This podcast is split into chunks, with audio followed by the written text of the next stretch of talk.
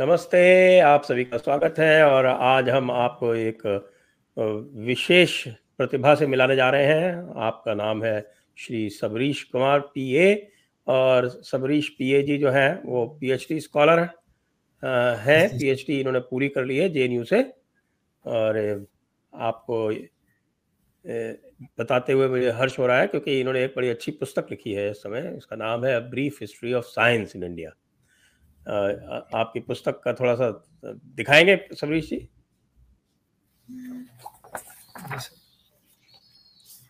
ये एक पुस्तक है, brief history of science in India. तो सबरीश जी, इस पुस्तक के लिखने के पीछे आपका क्या प्रयोजन था?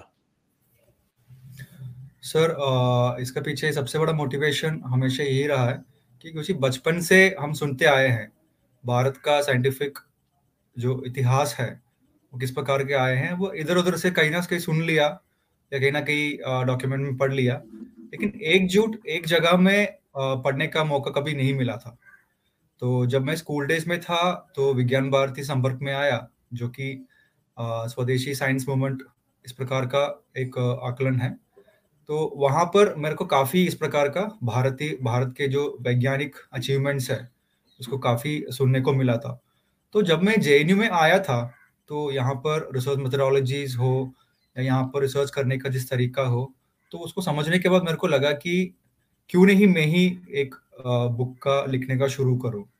तब जाके ऐसा लिखने का एक एक माहौल बनाया, और जो रिसर्च टूल्स है, रिसर्च मेथडोलॉजीज हैं, उसके अनुसार ये बुक लिखा गया है। और इसमें लगभग चार सौ के आसपास रेफरेंसेज यूज़ किए हैं इसके इस पुस्तक में, और जो कि जिसमें एक सिक्स स्टैंडर्ड से लेके ऊपर तक, चाहे वो रिसर्च स्कॉलर भी हो या साइंटिस्ट भी हो, हर पर्सपेक्टिव से ये बुक लाभदायक हो सकता है। तो तब जाके टाइटल भी ऐसे रहा कि brief history of science in India, क्योंकि history of science in India brief नहीं हो सकता, लेकिन पुस्तक इसलिए लिखा है कि ताकि सभी लोग पढ़ सके इसको। जी, तो इसमें आपने इसको दो भागों में बांटा है। एक भाग तो है साइंस इन एंशिएंट इंडिया, और दूसरा भाग है science in medieval and modern India. तो ये एंशिएंट इंडिया के साइंस के क्या हाइलाइट्स हैं, क्या विशेष बातें हैं, वो दर्शकों को थोड़ा बताएं, और उसके किस प्रकार से आपने उसको अप्रोच किया ये भी बताएं। जी जी सर, जब जब भी हम हिस्ट्री इन एंशिएंट इंडिया बोलते हैं तो हमेशा हमें ध्यान में एक चीज़ आता है, जो कि हमारे गुरु शिष्य परंपरा है, और जो कि हमारे गुरुकुलाज हो, पाठशालाज हो, या नालंदा जैसे बड़े बड़े विश्वविद्यालय हो, ये एकदम हमारे आँख के सामने आता है। तो यहाँ पर विज्ञान के अलावा और भी चीज़ें पढ़ाया जाता था, फिलॉसफी हो गया, थियोलॉजी हो गया, लेकिन अभी हमारे विषय जैसे साइंस एंड टेक्नोलॉजी है, तो मैं साइंस के बारे में बताना चाहता हूँ। तो इसमें जैसे वेद, उपनिषद वगैरह, संहिताज वगैरह सब इसी कालखंड में लिखा गए थे, एंशिएंट इंडिया में, एंशिएंट भारती में। तो जिसमें केमिस्ट्री, मेटलर्जी हो गया, मैथमेटिक्स हो गया, फिजिक्स, बॉटनी हो गया, जो कि आज के जो साइंस एंड टेक्नोलॉजी में जो भी हम सब्जेक्ट्स बोलते हैं, वो उसी समय से ही भारत में अति अति तीव्र रूप से इसको पढ़ाया गया था, पढ़ाया जाता था। तो अगर हम केमिस्ट्री में बोलेंगे तो इसको आ, आप एल्केमी एक ग्रुप में बोल सकते हैं, जो रसायन शास्त्र के नाम पर आ, बोला जाता है, जिसमें आप आ, अपने आचार्य पीसी रे, इन्होंने अपने अब हिस्ट्री ऑफ हिंदू केमिस्ट्री, इस पे आ, बहुत वाइड रूप में इसको एक किस प्रकार है इसमें लिखा गया है। और दूसरा है कि वराहमिहिर, उनके खड़ग लक्षणम, इस पे मेटलर्जी जैसे हम बात कर रहे हैं तो हार्डनिंग ऑफ स्टील, ऐसा भी ऐसा बहुत सारे एग्जांपल्स दिए हुए हैं। और हम नागार्जुना के जो सेवेंथ सेंचुरी एडी है, तो उस समय का जो रासरत्नाकर है, उनका जो ट्रीटाइज है, उसमें सब sublimation, distillation, fumigation, extraction of mercury etcetera, जो अभी के इंग्लिश टर्म्स में यूज करते हैं, उसको अलग अलग संस्कृत टर्म्स में है, जो कि बुक में डिटेल में एक्सप्लेन किया गया है। वो उस समय से किस प्रकार होता था, क्या मटेरियल यूज करके वो अपैरेटस को क्रिएट किए जाते थे, ये सब आ, उसमें केमिस्ट्री में देख सकते हैं। तो और अब नागार्जुना का जो लोह लोह शास्त्र है, वो एक मेटलर्जिकल साइंस के ऊपर एक कमेंट्री है, और वो सटक कट के भी एक ट्रीटाइज है जो नागार्जुना ने लिखा है। तो वो कॉस्मेटिक्स के ऊपर है, और ट्रीटमेंट फॉर हेयर डिजीजेस, इस प्रकार का मेडिसिनल एस्पेक्ट्स भी है, क्योंकि हम मेडिसिनल साइंस और केमि, आ, आ, केमिस्ट्री और मेटलर्जी, इन दोनों को आप एक साथ देख सकते हैं, क्योंकि मेडिसिनल साइंस के लिए जो भी मेडिसिन यूज किया जाता था वो कुछ ना कुछ नेचुरल केमिकल्स थे, या तो फिर प्लांट के स्पेसिमेंट्स थे, या तो फिर मेटल्स के जो चूर्ण बोलते हैं वो भी थे।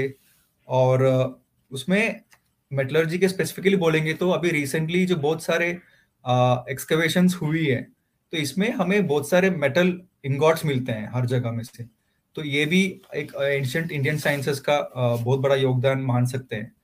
और coming to physics and earth sciences, इसमें हम हमारे understanding it was mostly based on पंचमहाभूतास कि जो कि पृथ्वी, अग्नि, आप, आकाश, वायु, इस प्रकार का पंचमहाभूतास है।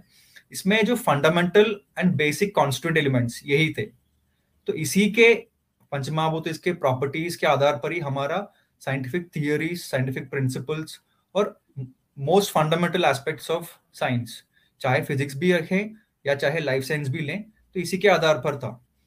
और आप ग्रेविटी को गुरुत्वा ऐसा करके बोलते थे। और वराहमिहिर का जो वराह संहिता है इसमें प्लैनेटरी मोशंस के बारे में आ, काफी गहराई में बोला है। और जैसे हम सब जानते हैं आर्यभट्ट जो कि four ninety nine A D उस समय उनका आ, था, तो ही had explored about a detailed sun centric solar system. उस समय तो बाकी जो वेस्टर्न नेशंस वगैरह हैं वहां पर तो अर्थ सेंट्रिक सोलर सिस्टम के अर्थ सेंट्रिक सोलर सिस्टम के बारे में बात करते थे, लेकिन we had a proven idea, we had proved that we have an earth, we had we have a sun centric solar system. और उसमें रोटेशन ऑफ प्लैनेट्स के वगैरह भी इसमें काफी गहराई में आर्यभट्ट ने अपने ट्रीटाइज आर्यभटीय में वो एक्सप्लेन किया हुआ है। तो देन फिर coming to mathematics and astrology, ये दोनों में फिजिक्स की बात, एक मिनट में आपको रोकूंगा, ये फिजिक्स की बात करते हैं तो वैशेषिक सूत्र के बारे में आपको क्या सोचना है? सर, वैशेषिक फिलॉसफी जो उसमें है वो एक प्रकार के जो फिजिक्स के जो फंडामेंटल एस्पेक्ट्स ऑफ उसको लेकर वो बोलते हैं, मेरे को एकदम अभी याद नहीं आ रहा है वो, या वो कणाद ऋषि हैं, उन्होंने कणों के बारे में, एटम्स के बारे में, अणु परमाणु के बारे में बा, बात की है, उन्होंने गुरुत्वाकर्षण के बारे में बात की है। और जी, जी, वो एटम्स का जो प्रिंसिपल्स है, एटम्स का प्रिंसिपल्स को लेकर अतिरिक्त जो न्यूटन के जो लॉज हैं वो भी उसमें जो है वो पूरी तरह से व्यवस्थित रूप से बताए गए। जी जी जी जी आप आप आगे चलेंगे। हाँ, तो इसमें उन्होंने जो हमारे अभी के जो प्रॉपर्टीज ऑफ मैटर और प्रॉपर्टीज ऑफ एटम है वो उसका लिमिटेशंस क्या है, ये हम वैशेषिक फिलॉसफी को पढ़ने से पता चलता है, क्योंकि वैशेषिक फिलॉसफी बहुत काफी आगे तक उसको एक्सप्लेन करता है, क्योंकि मैं भी अभी आगे का जो उसका फिलॉसफिकल एस्पेक्ट्स है उसका अध्ययन में भी अभी लगा हूँ, तो इसलिए मैं उस पर ज्यादा नहीं बोलेंगे बोलेंगे तो ठीक रहेगा, क्योंकि I am still learning about the you know the core philosophical scientific philosophical aspects of Vaisheshika philosophy. तो फिर अभी मैथमेटिक्स और एस्ट्रोनॉमी में जाएंगे तो मैथमेटिक्स को गणित शास्त्र बोलते थे, और जिसमें reference for astronomical calculations. Mathematics mainly evolve तब हुआ कि अपने एस्ट्रोनॉमिकल कैलकुलेशंस को लेकर इसको आगे कैसे करें, इसको लेकर ऐसा हुआ था। और सुल्बसूत्रास भी हो जो कि ritual ritualistic and spiritual aspects के लिए इसका आई मीन अल्टर जहाँ पर यज्ञ कुंड को खड़ा करने हैं तो उसको लेकर वो सुल्बसूत्रास का काफी योगदान है। और ब्रह्मगुप्ता का जो ब्रह्मस्फुत सिद्धांत है उसमें cube roots, integral numbers, cyclic quadrilaterals, trapezium, quadratic equations, इस प्रकार का बहुत सारे जो मैथमेटिकल सिंबल्स भी हो इसके बारे में उसमें चर्चा की है। और भास्कराचार्य का सिद्धांत शिरोमणि है जिसमें वैल्यू ऑफ पाई इसको लेकर उसमें आह्वान किया है। और फनिनी के जो अष्टाध्यायी है उसका मैथमेटिकल एम्फोसिस भी हमें करना बहुत जरूरी है, क्योंकि the reason why we say Sanskrit is the most suitable language for computer science is because the algebraic nature of of Ashtadhyayi. इस प्रकार उन्होंने उसमें किए काफी सारे कॉम्बिनेशंस, ग्रामेटिकल कॉम्बिनेशंस को लेकर उन्होंने किया, तो it gradually took a mathematical shape. That is why it is said that Um, uh, Sanskrit is the you know, most suitable word for for computational and uh, linguistic sciences. और मुख्य तौर पर mathematics के बारे में बात करेंगे तो शून्य के बिना हम uh, अछूत हैं, तो इसमें शून्य का एक आर्कियोलॉजिकल एविडेंस है जो कि बख्शाली मैन्युस्क्रिप्ट है, जिसमें थर्ड और फोर्थ सेंचुरी एडी उस समय का मैन्युस्क्रिप्ट uh, है, जिसमें शून्य का एक कॉन्सेप्ट उसमें प्रोपोन किया जाता है। और मैथमेटिक्स में और आगे जाएंगे तो माधवाचार्य है संगमग्राम का, जो कि केरला स्कूल ऑफ मैथमेटिक्स के प्रोपोनेंट हैं, और उसके बाद माधवाचार्य के बाद लगातार दो सौ दो सौ पचास इयर्स तक का उनका गुरु शिष्य परंपरा चलते आया है, जिसमें बाद में जाके बहुत सारे ब्रिटिश ब्रिटिश हिस्टोरियंस भी हो या ब्रिटिश मैथमेटिशियंस भी हो और इंडिया में मैथमेटिशियंस भी हो, उनको रिसर्च हुआ है कि वो कितने चीज़ें उसमें माधवाचार्य जी और उनके परंपरा के जो है वो किए हैं, और ये सारी चीज़ डिटेल में बुक में दिया हुआ है। और मेडिसिन के बारे में अगर बोले तो आयुर्वेद हम सब जानते हैं कि इम्पोर्टेंट फैक्टर था, और उसमें भी पंचमहाभूत का काफ़ी बड़ा योगदान है, जिसमें दोष वात पित्त कफ जो हम बोलते हैं, जिसको इंग्लिश में ह्यूमर ह्यूमर साइंस बोलते हैं ह्यूमर बोलते हैं तो उसको लेकर ही अधिकतर उसका आ, जो चिकित्सा रूप थे वो किया जाते थे। तो इसमें चारक संहिता हो गया, सुश्रुत संहिता हो गया, अष्टांग हृदय हो गया, तो इस प्रकार का आ, आ, ट्रीट इस प्रकार का जो ट्रीटाइजेस है बहुत इम्पोर्टेंट है। और तो इसमें आयुर्वेद में हम देख सकते हैं कि क्या क्या स्पेसिफिकेशंस है, क्या क्या सब पार्ट्स इसमें, जैसे काय चिकित्सा हो गया जो कि इंटरनल मेडिसिन का रूप लेता है, और शल्य चिकित्सा हो गया जो कि ऑप्थेल्मोलॉजी है, फिर शल्य यंत्र हो गया जो कि सर्जरी का एस्पेक्ट्स को देखते हैं, भूत विद्या जो है साइकेट्री है, अगाध तंत्र जो है टॉक्सिकोलॉजी है, रसायन तंत्र जो है जेरियाट्रिक्स, इस प्रकार का बहुत सारे चीज़ें आते हैं। और एक इम्पॉर्टेंट एक इम्पोर्टेंट प्रूफ है जो कि मैं एक कथा के रूप में बोलना चाहता हूँ, और शायद आपके सभी व्यूअर्स को भी वो पसंद आएगा। तो जी, जी. ये ब्रिटिश इंडिया ब्रिटिश इंडिया के समय का था, तो उस समय Anglo Anglo Anglo Mysore war चल रहा था, तो तो टिप्पू सुल्तान के टिप्पू वर्सेस द इंग्लिश ऐसा एक था। तो नाइनटीन सेवेंटी थ्री में एक एक प्रकार का आ, एक आ, जो ब्रिटिश आर्मी के एक सोल्जर जो कि कोवस जी का नाम है, कोवस जी का फोटो ही है इसमें, जो कि ब्रिटिश आर्काइव से इसको निकाला गया है, कोवस जी का ही फोटो है। अगर नाइनटीन सेवेंटी थ्री या seventeen ninety three sorry seventeen ninety three sir sorry seventeen ninety three में ये हुआ था Anglo Mysore war. I am apologise, history में ईयर का बहुत इंपॉर्टेंस होता है, लेकिन मैं हिस्टोरियन नहीं हूँ, लेकिन आ, तो सेवेंटीन नाइंटी थ्री का है। तो उस समय कोवस जी जब युद्ध में गए थे, he was a, he was a bullock driver and he was employed by the uh, English East India Company. तो he was caught by Tipu's uh, Tipu's army as a prisoner of war, और उसके बाद उनका जो नाक काट दिया गया था, और वो लगभग एक साल तक उनके पास नाक नहीं है, और एक नाक और हाथ भी काट दिया था, तो he didn't have a nose and for one year he was without a nose। और फिर नाइनटीन सेवेंटी फोर में सेवेंटीन नाइंटी फोर में तो उनको पुणे में कुमार करके एक सर्जियन जो है, उनको एक एक प्लास्टिक सर्जरी के रूप में, जो कि फोरहेड के जो स्किन का फ्लैप है उसको रिमूव करके और यहाँ पर एक एक आर्टिफिशियल नोज देते हैं। और ये सब चीज जो है सेवेंटीन नाइंटी थ्री के मद्रास गैजेट में इसको रिकॉर्डिंग किया जाता है और ये पब्लिश किया जाता है, publish by two British medical officers only. और फिर दोबारा सेवेंटीन नाइंटी फोर में ये लंदन के जेंटलमैन मैगजीन में वो पब्लिश होता है कि इस प्रकार का एक सर्जिकल प्रोसेस भारत में हुआ है। तब जाके यूरोप में पता चला कि ऐसा एक यूनिक सर्जिकल प्रोसेस जो सक्सेसफुल है ये इंडिया में किया गया है। और उसके बाद इसको इसके ऊपर इस प्रोसीजर के ऊपर काफ़ी रिसर्च होता है उस समय का। और एटीन सिक्सटीन में जोसेफ कॉन्स्टेंटाइन जो कि अभी जोसेफ कॉन्स्टेंटाइन कारप्यू जो है इस आ, इस सुश्रुत संहिता में जो बोले हुए हैं उसके आधार पर एक टेक्निक प्रोड्यूस करते हैं जो कि सर्जरी करने का, जो कि जिसका नाम राइनोप्लास्टी ऐसे बोलते हैं। तो इस प्रकार का एक आ, एक बहुत इम्पॉर्टेंट जो प्रूफ है कि ये बोल सकते हैं कि हम भारत में way back in seventeen hundreds itself we had a valid proof showing that the knowledge of surgery traveled from Bharat to the West। एक चीज़ ये हो गया है। और फिर जैसे आप मालूम है कि मेडिसिनल सिस्टम में आयुष सिस्टम जो बोलते हैं, जिसमें आयुर्वेदा, योगा, सिद्धा, यूनानी, होम्योपैथी, सौरिकपा, इस टाइप का जो आयुष सिस्टम है, और सब के सब सिस्टम्स पंचमहाभूतास और फिर त्रिदोषास, टर्मिनोलॉजी अलग हो सकता है लेकिन बेसिक यही है कि उनके जो त्रिदोषास पंचमभूतास नेचर से जुड़े हुए चीज और ये मानते हैं कि आवर बॉडी और एनी लिविंग ऑर्गेनिज्म और non living organism is a part of this overall nature, this prakriti, and we are a smaller implant of the greater prakriti. इस प्रिंसिपल में जाते हैं और उसका जो भी ट्रीटमेंट मैकेनिज्म्स हैं वो प्रिवेंटिव होते हैं, ना कि पहले डिजीज आ गया फिर उसको ट्रीट करने में लग गया, जो कि मॉडर्न एलोपैथिक मेडिसिन उस पर डिपेंड करते हैं. तो it's mostly preventive mechanism where in we knew we had the awareness as to what to be done, what not to be done in advance, so that the the disease can be prevented. और फिर पतंजलि का योग सूत्र हो गया, इसमें science of chakras और कुंडलिनी भी है.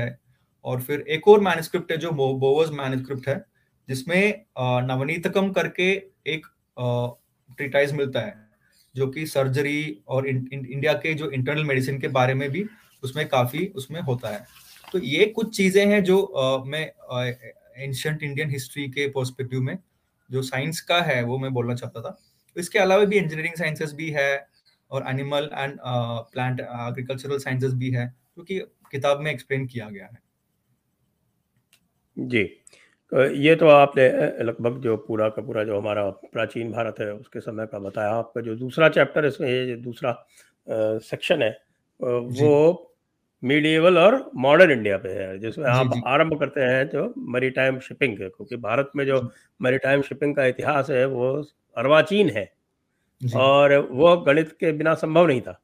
जी जी जी तो बताएं सर. इसमें इसमें अगर हम देखा जाए कि हम हमारे पास ये आ, जो मैरीटाइम शिपिंग को जो का जो आ, हमारे पास क्यों आया है, ये सबसे पहले अगर बोला चाहेंगे तो फिर ट्रेड रिलेशनशिप के लिए जो हमारे साथ चाहे eastern eastern coast of India हो या चाहे वेस्टर्न कोस्ट ऑफ इंडिया हो, कि हमारे the number of ports that have been excavated over the centuries इतना इतना है कि starting from the Harappan period till modern India कि हमारे हमारा नेवल पावर हुआ करता था. और नेवल पावर के साथ साथ we also had a very good trade relationship, चाहे with the Roman empire on the western side or with the Srivijaya and the you know the Malaya archipelago on the this side. तो इसमें हमें Indian maritime activities भी हो या expeditions का भी हो या उसका उसको लेकर कल्चरल इन्फ्लुएंस कितना भी हो, इसका लगभग पाँच हजार साल तक का हमारे पास हिस्ट्री उपलब्ध है. और इस starting from Indus valley civilisation और उसके पहले का भी है. और आप मुख्य तौर पर हम अगर हम देखेंगे तो जो नेवी का जो वर्ड नाव है वो संस्कृत से इवॉल्विंग है और उसका नेविगेशन भी बोल सकते हैं. नेविगेशन और नेवी दोनों का जो अगर आप देखेंगे वर्ड का एटिमोलॉजी जो देखेंगे वो इसी में आता है. और अगर हमें लिटरेचर लिटरेरी एविडेंस अगर देखा जाए तो अर्थशास्त्र भी हो गया, जिसमें वो बोलते हैं कि सी वॉयजेस कब कब लेना है और कब कब लेनी नहीं लेना है. और इसमें मैथमेटिक्स, एस्ट्रोनॉमी, जब तक आपका ज्ञान अच्छे से नहीं हो तो तब तक आप शिप बिल्डिंग के बाद जो आपको सी में वेंचर करना है वो कर ही नहीं सकते हैं. Unless and until you know about astronomy, you know about the climatic sciences, you know about how the climate works, how the weather works in the deep sea. और जब तक आपको shipping knowledge नहीं है तो आप फिर कर नहीं सकते. और उसके बाद ग्रीक हो गया, रोमन हो गया और south east Asian material sources हो गया. इन सबका ये इंडियन इंडिया के जो डीप सी शिपिंग है, not just coastal navigation but also deep sea, इसके इसके बारे में बहुत रेफरेंसेस देते हैं. और हरपन डॉक में लोथाल पोर्ट हो गए और बाकी जो हमारे वेस्टर्न कोस्ट ऑफ इंडिया को जो पुराने समय का जो पोर्ट्स है उसका कुछ नाम मैं बोलना चाहता हूँ. लखाभौल, लोथाल, खिंदखेरा, कुंटासी, मेघम, प्रशस्ता, तोडियो, अमरा, इस प्रकार का कुछ है.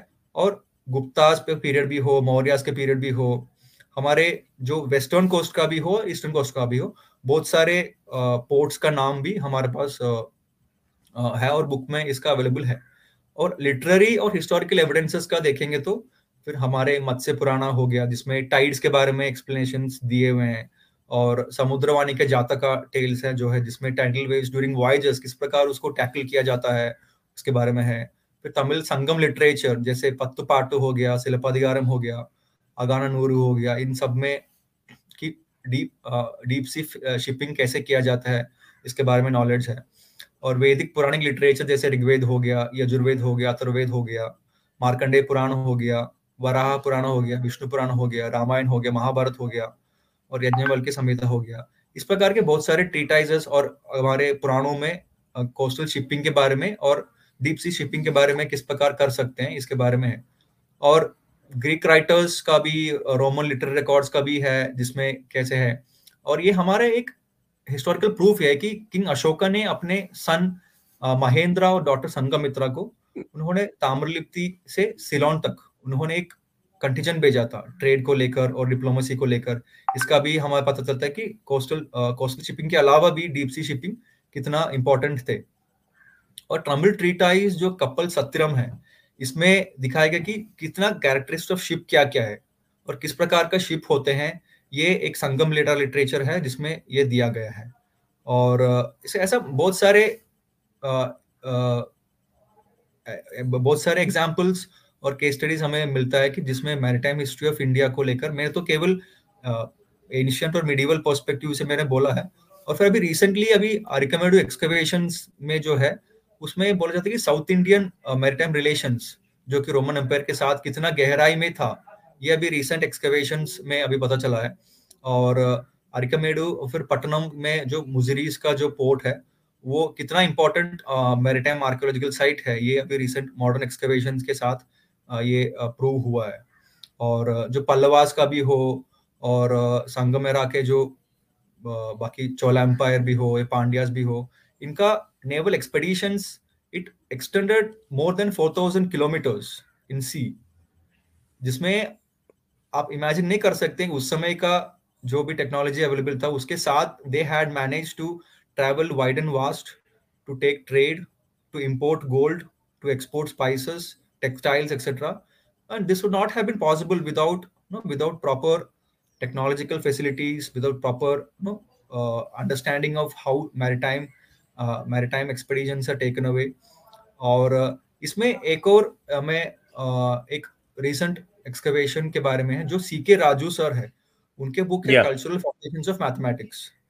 उन्होंने उसमें एक लक्षद्वीप में जब ही वाज देयर तो he he gives an instance of how a Indian naval navigator called Kanha he used a traditional navigation instrument called Kamal, Arabic में कमल बोलते हैं उसको, मलयालम में रापलगा बोलते हैं, रापलगे।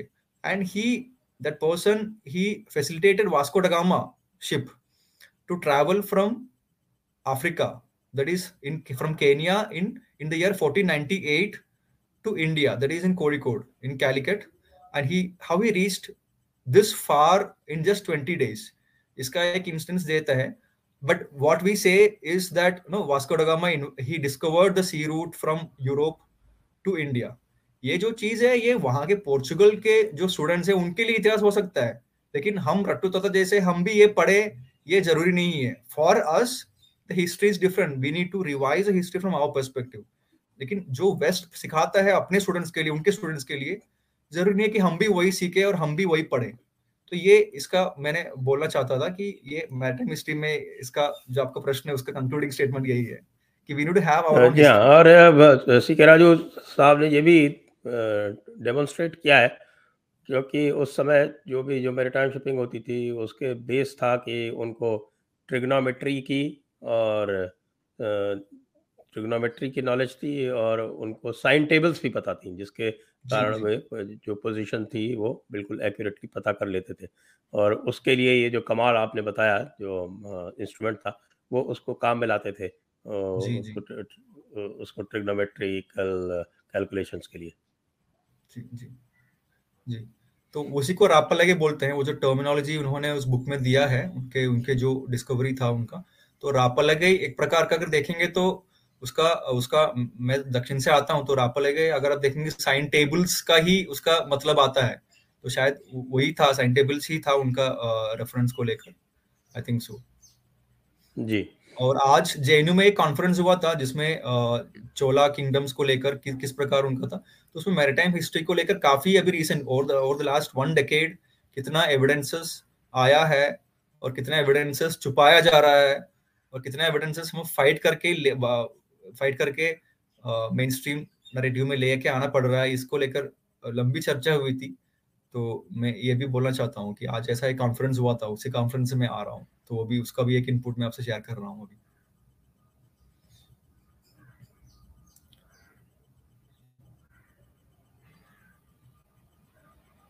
जी सर, हेलो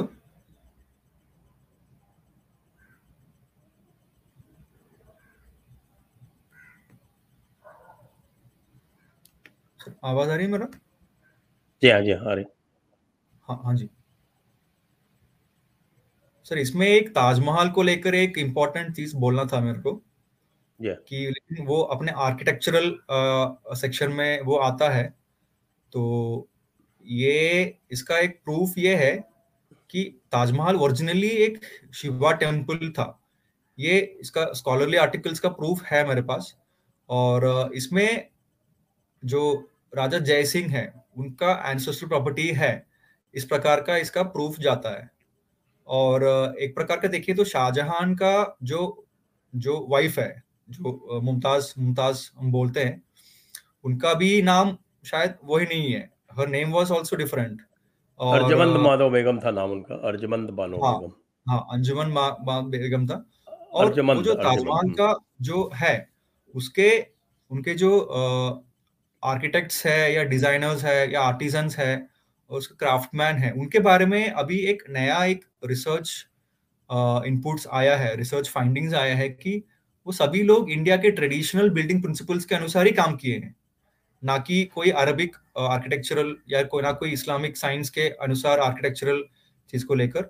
और उनके चाहे मेट्रोलॉजी भी हो, उसके चाहे मेजरमेंट यूनिट्स भी हो जो कि अंगुलम बोलते हैं वो, और सभी सब कुछ देखें तो एक ग्रिड पैटर्न डिजाइन के आता है जो कि हरप्पन समय से हरप्पन सिविलाइजेशन से लेके आता है। और इसको लेकर अर्थशास्त्र में भी काफी इसका डिस्कशन हुआ है।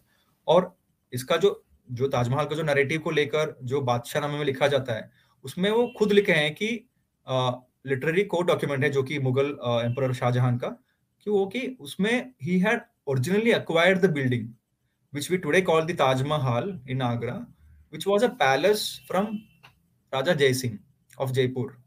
एंड उसमें शाहजहां क्वीन जो अर्जुमानंद बानू बेगम है और मुमताज महल है उनके रीबरियल के लिए उसमें किया गया, जो कि उन्होंने पहले सोलह इकतीस में ही बुरहानपुर में डेथ हो गई थी। उसके बाद उन्होंने एक साल लगभग एक साल के बाद उन्होंने उसको री री रीओपन करके उसको लाया गया था, दिल्ली तक आगरा तक लाया गया था। और राजा जय सिंह जो है जयपुर के राजा जय, वो इसको पहले उसको उनके एंसेस्ट्रल प्रॉपर्टी थे वो, जो कि उनके ग्रैंडफादर राजा मानसिंह से उसको इनहेरिट किया गया है। और जब उन्हें इनहेरिट किया गया था तो इस head her temple type of architecture कि उस, उसको पहले टेंपल था, बाद में राजा जयसिंह जी ने उनको एक एक एक अपना पैलेस के रूप में किया था। And Shahjahan acquired this temple, उसके फरमान में ये प्रूफ है कि आपके आपके जो बिल्डिंग है हम एक्वायर कर रहे हैं।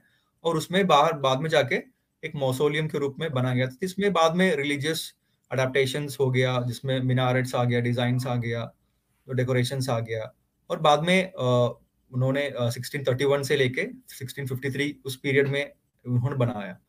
और एक और आर्कियोलॉजिकल एविडेंस ये आता है कि वहां पर जो मेन डोर है वहां के उसके जो कार्बन चौदह डेटिंग से को लेकर ये पता चलता है कि वहां के जो नॉर्थ गेट डोर है, जो वुडन डोर है, वो तेरह सौ उनसठ एडी का है, यानी लगभग एटी नाइन इयर्स से पहले एटी नाइन इयर्स के पहले से पहले से उसको बनाया गया है, ना कि उस समय का है। तो ये आर्कियोलॉजिकल एविडेंस का भी डेटिंग के को लेकर बुक में brief history of science in India book में एविडेंसेस दिए हैं।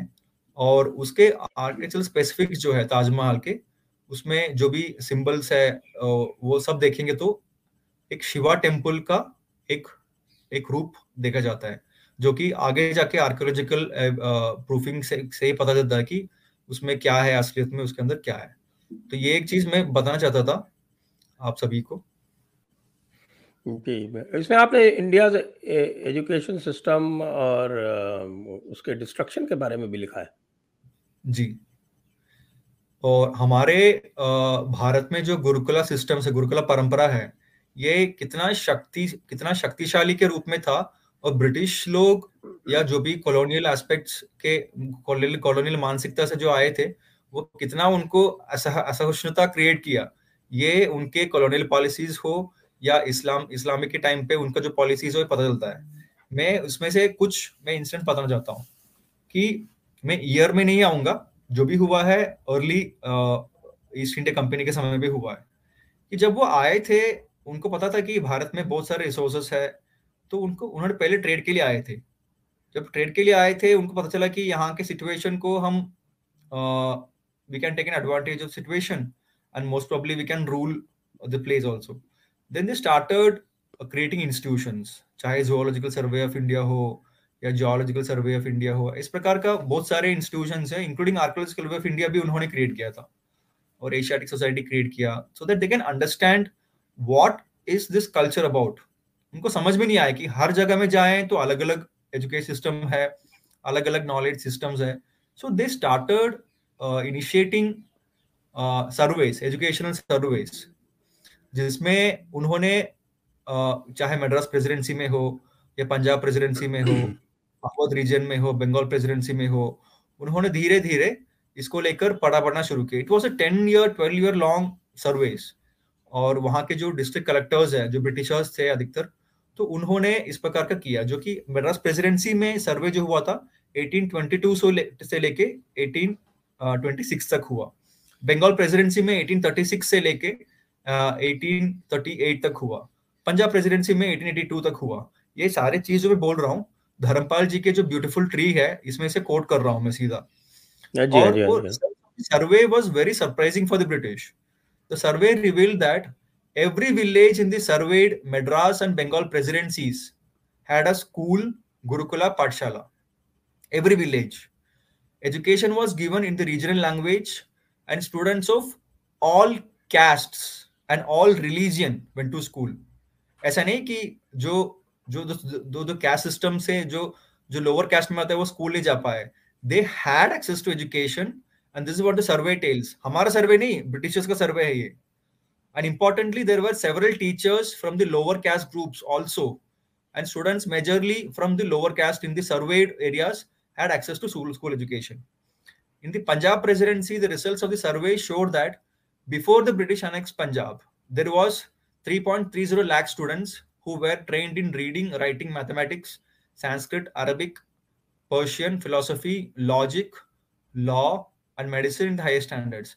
Lekin, after the British annexation of Punjab, the numbers reduced from three point three zero lakhs to one point three nine zero lakhs. Itna drastic reduce hua hai, or and the degradation that happened was irrecoverable for the indigenous education system. And the education syllabus was rich in science, literature, arts, philosophy, law, religion, grammar, poetry, drama, religious history, logic, Vedanta, textiles, et cetera. और इसमें poetry भी हुआ करता था, उसमें fencing भी सिखाया जाता था, जो बॉटनी मेडिसिन भी सिखाया जाता था, नेविगेशन भी सिखाया जाता था, चेस, इस प्रकार का गेम्स भी सिखाया जाता था। लेकिन इस प्रकार का स्कूल जो हमारे चलते थे, गुरुकुलास हो, पाठशालास हो, ये ब्रिटिशर्स खत्म क्यों करना चाहते थे? क्योंकि उनको समझ में आ गया थी भारत का जो फाउंडेशन है, इनके जो है एजुकेशन सिस्टम से ही जुड़ा हुआ है सब कुछ। जो भी हमारे ज्ञान परंपरा है, जो भी हमारे गुरु शिष्य परंपरा है, यही हमारा स्ट्रेंथ हुआ करता था। And they knew that if they could somehow break this pattern, they could have a good control over this, and they were successful also. They created so many tax reforms that the local trade guilds जो है वो वो उसको चुक नहीं पाया था। और अगर हम देखेंगे तो जो गुरुकुलास पाठशाला जो है, फंडिंग कहाँ से आते थे? लोकल ट्रेड हो गया, लोकल जमींदार हो गया, लोकल फार्मर्स हो गया, वही से आते थे। लेकिन जब उनका उनका टैक्सेशन सिस्टम में बदलवा बदल ला के उनका टैक्सेस का इंक्रीज हुआ था, then automatically the sponsorings of this universities had stopped. तो इस प्रकार का हमारे जो एजुकेशन सिस्टम का डिग्रेडेशन हुआ है, it was only to eliminate an age old, time proven and well established culture and mainstream knowledge system, and this was strategically replaced to introduce a Western model of education to colonize, plunder and rule India.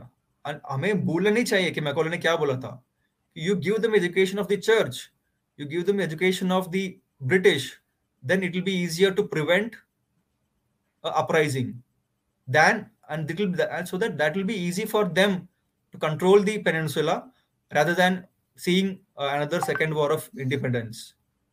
तो इस प्रकार का उन्होंने strategically काम किया है और वो काफी हद तक सक्सेसफुल भी रहा है। और इसको लेकर धर्मपाल जी ने उनके पुस्तक द ब्यूटीफुल ट्री में इतना लंबा एक गहराई में उनको दिया है, ये किताब में अडेप्टेशन किए हुए हैं brief history of science in India. और साइंस एक एजुकेशन सिस्टम का इंपॉर्टेंट पार्ट है, इसलिए इस बुक में एक प्रकार के जो एजुकेशन सिस्टम है उसको इसको बहुत डीपली कवर किया गया है। जी, आपने इसमें इंटेलेक्चुअल एम्पिरियलिज्म की भी बात की है और किस तरह से कि भारत की जो नॉलेज थी वो उन्होंने विदाउट एट्रीब्यूशन ये लोग ले गए और साथ में उन्होंने इस तरह का भी कार्यक्रम किए हैं कि जो हिस्ट्री ऑफ साइंस थी भारत की उसको भी डिस्टॉर्ट किया। ये भी आपने इसमें चैप्टर पूरा दिया है। जी, इंटेलेक्चुअल इंपीरियलिज्म जो है एक एक नया टर्म कॉइन किया है ऐसा मेरे को लग रहा है, क्योंकि मैंने इसको इस ऐसा टर्म मैंने कहीं पढ़ा नहीं, हो सकता है पर्सपेक्टिव्स मिलजुले हो, लेकिन ऐसा एक टर्म इंटेलेक्चुअल इंपीरियलिज्म जो है हमें मेरे को लग रहा है कि इंडियन मेन स्ट्रीम नैरेटिव में लाना चाहिए कि किस प्रकार का हमारे भारतीय परंपरा से जुड़े हुए नॉलेज को यूटिलाइज करके उन्होंने खुद का अपना बनाया और हमें बोला कि आपके साथ कुछ नहीं था, and then they use the same perspective to rule over us, to to degrade and downgrade our conscience.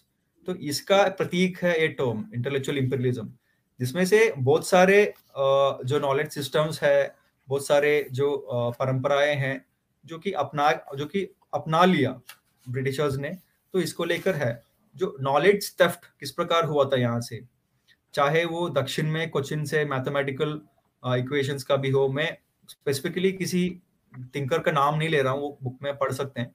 तो इस प्रकार का जो ऑल्टरनेटिव आइडियाज जो है जो कि रिलीजन के अनुसार उनके लिए जो इन इनफिनिट सीरीज और कैलकुलस uh, के बारे में तो बोला ही जाता है। हाँ हाँ ये तो है सर। तो और किस प्रकार सप्रेशन ऑफ ऑल्टरनेटिव आइडियाज है और उसके बाद हमारे जो नॉलेज सिस्टम इसके सिस्टम में डिस्टॉर्शन किस प्रकार हुआ। I am going to the core aspect, क्योंकि उनको जो लगा कि उन, उन, उनके साथ जो चर्च ने बोला कि ये नॉलेज गलत है क्योंकि वो बाइबल के अनुसार जा नहीं रहा, They, they thought that this should, should be destroyed. The same mentality of of of of of the of the Islamic uh, जो काफिर बोलते हैं, जो the knowledge of the काफिर्स बोलते हैं, same perspective, terminologies अलग हो सकता है, क्योंकि है तो सब कुछ Abrahamic religions ही ना। तो इसमें इसलिए intellectual imperialism जो है हमें uh, ये, बो, ये बोलना चाहिए। It was a very slow process कि किस किस रूप में आप वो लेके जा रहे हैं, आपका knowledge systems पता ही नहीं चला किसी को। And now the archives tells that you know, intellectual imperialism was a reality एक प्रकार के। और हम बार बार हमें कोट करनी चाहिए कि मैकॉले ने उन्होंने क्या बोला है कि और उन्होंने वहां पर जो उनके मिनट्स ऑन एजुकेशन है उन्होंने क्या बोला है उसमें कि हमारे एजुकेशन सिस्टम क्यों चेंज होनी चाहिए to prevent another uprising, to prevent second war of Indian independence, because so that they could loot India in a very nice manner. भारतीय साइंस की मीडिएवल और मॉडर्न इंडिया में क्या स्थिति रही है? और सर तो रिपीट करेंगे क्वेश्चन। आपने एक चैप्टर है आपका इस पे जो कहता है कि इस, इस, मैं पढ़ देता हूँ, science in medieval in British India. जी जी, इस चैप्टर में आपने क्या? हाँ जी हाँ जी। तो जब ब्रिटिशर्स ने यहाँ पर अलग अलग इंस्टीट्यूशन सेटअप किए और अलग अलग विश्वविद्यालय वेस्टर्न मॉडल में जो जब इंस्टीट्यूशन सेटअप किए तो उनके लिए यहाँ पर क्लरिकल जॉब के लिए लोग चाहिए था, तो जब उन्होंने हायर किया है, लेकिन ग्रेजुअली उनको समझ में आया कि यार यहाँ के भारतीय जो सिटीजन्स है उनका जो ब्रेन है उनका उनका जो ब्रेन है और हमसे ज्यादा तेज है, तो they started hiring scientist of Indian Indian origin. और इसी प्रकार का अगर देखेंगे तो श्रीनिवास रामानुजन जी भी हो गए, सी वी रामन हो गए, पी सी रे हो गए, इस प्रकार के बहुत सारे साइंटिस्ट को they gave platforms, but the knowledge which they found the scientist of Indian origin उसको उस, उसी के नाम पर एक्नॉलेजमेंट किया गया है क्या या नहीं, ये देखने का बहुत जरूरी है। बहुत जगह में देखेंगे तो फिर the knowledge developed by the Indian scientist that were taken away in the name of the western scientists। और कुछ कुछ केस ऐसे हैं जिसमें नोबेल प्राइज भी दिया गया है। इसको लेकर बहुत सारे फैक्ट्स इसमें इसमें इन्वॉल्व होते हैं, इसमें फैक्ट्स रिमाइंड कर नहीं पा रहा हूँ अभी, लेकिन बुक में स्पष्ट रूप में दिया गया है कि कि कौन कौन साइंटिस्ट ऐसे थे जिनको नोबेल प्राइज तक नोबेल प्राइज लेने की एलिजिबिलिटी uh, थी उनके उनके साइंटिफिक एंडेवर्स के साथ, लेकिन they were not given, but the same knowledge was was given to someone else who discovered later. इस प्रकार का बहुत सारे ये दिया जाता है, एग्जांपल्स है उस चैप्टर में। जी, अंत में आप क्या कहना चाहेंगे अपनी पुस्तक के बारे में? सर, अंत में आत्मनिर्भर भारत के बारे में क्या कहना चाहेंगे? आत्मनिर्भर भारत और साइंस जो है वो स्वतंत्र भारत में कैसे चल रहा है, और आत्मनिर्भर भारत में क्या संभावनाएं हैं? मैं आपको एक एक, एक किस्सा सुनाता हूँ। जब बुक का फाइनल स्टेज में आ गया था तो कोविड आ गया था, तो मेरे को बोला गया था कि इसको तो दोबारा रिवाइज करो और और भी फैक्ट्स वगैरह हैं जोड़ो। तो उस समय मैं सोचता था कि अगर इनिशियल स्टेज में उस समय कोवैक्सिन और कोविशील्ड नहीं आया था, तो तब तक तो last fact to be added into this was mission Shakti, जो कि हमारे एंटी सैटेलाइट वेपन का डेवलप हुआ था। और I was very happy to know to add about the the development of Covaxin और Covishield also. That is the end where in the last aspect, the last fact of modern science and technology in India, उसको add किया जाता है।